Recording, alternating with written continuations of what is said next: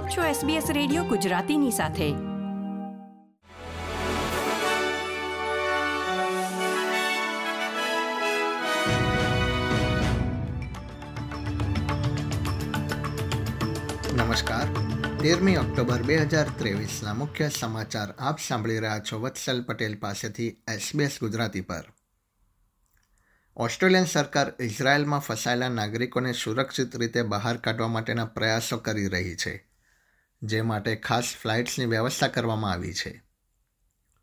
શુક્રવારે સવારે વડાપ્રધાન એન્થની એલ્બનીઝીએ જાહેરાત કરી હતી કે ઓછામાં ઓછા ઓગણીસ ઓસ્ટ્રેલિયનો હાલમાં ગાઝા પટ્ટીમાં અટવાયા છે અને મહત્વપૂર્ણ સંસાધનોની સંપૂર્ણ નાકાબંધી અને ઇઝરાયેલી દળો દ્વારા ભીષણ હવાઈ બોમ્બ મારા વચ્ચે તેઓ ત્યાંથી બહાર નીકળવા માગે છે.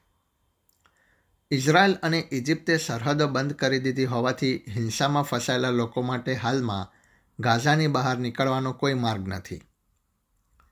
વર્લ્ડ હેલ્થ ઓર્ગેનાઇઝેશને ઇજિપ્તને દક્ષિણની સરહદ મારફતે ગાઝા પટ્ટીમાં આવશ્યક સહાય ફરીથી શરૂ કરવા માટે હાકલ કરી છે.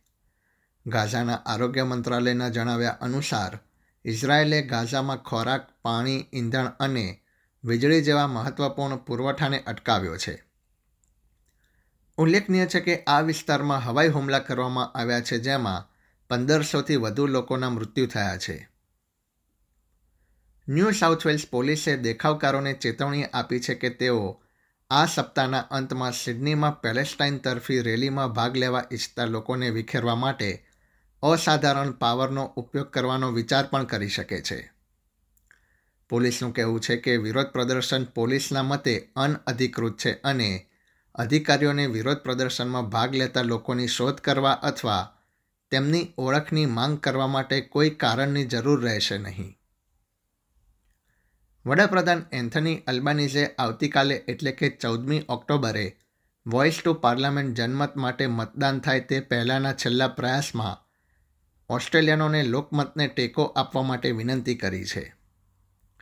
હા કેમ્પેનના સમર્થકોના જણાવ્યા પ્રમાણે, આદિજાતિ અને બિન આદિજાતિ ઓસ્ટ્રેલિયનો વચ્ચે આરોગ્ય અને આર્થિક સ્થિતિ જેવા ક્ષેત્રોમાં નોંધપાત્ર અસમાનતાઓ દૂર કરવા માટે વોઇસ એક ચાવીરૂપ છે.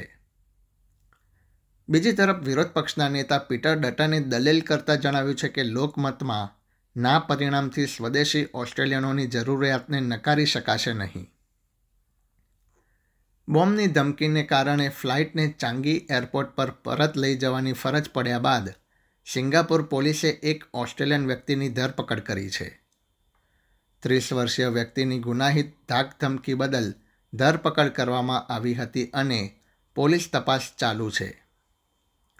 સિંગાપુર એરફોર્સ ઇમરજન્સી સર્વિસને પર્થ જતી સ્કૂટ એરલાઇન્સની ફ્લાઇટને સિંગાપોર પરત લઈ જવી પડી હતી. સિંગાપુરના સંરક્ષણ મંત્રીએ જણાવ્યું હતું કે વિમાનને ચાંગી એરપોર્ટ પર પાછા લઈ જવા માટે બે લડાકુ વિમાનોની મદદ લેવામાં આવી હતી. એસબીએસ ગુજરાતી પર આ હતા શુક્રવાર તેરમી ઓક્ટોબર બે હજાર ત્રેવીસના મુખ્ય સમાચાર.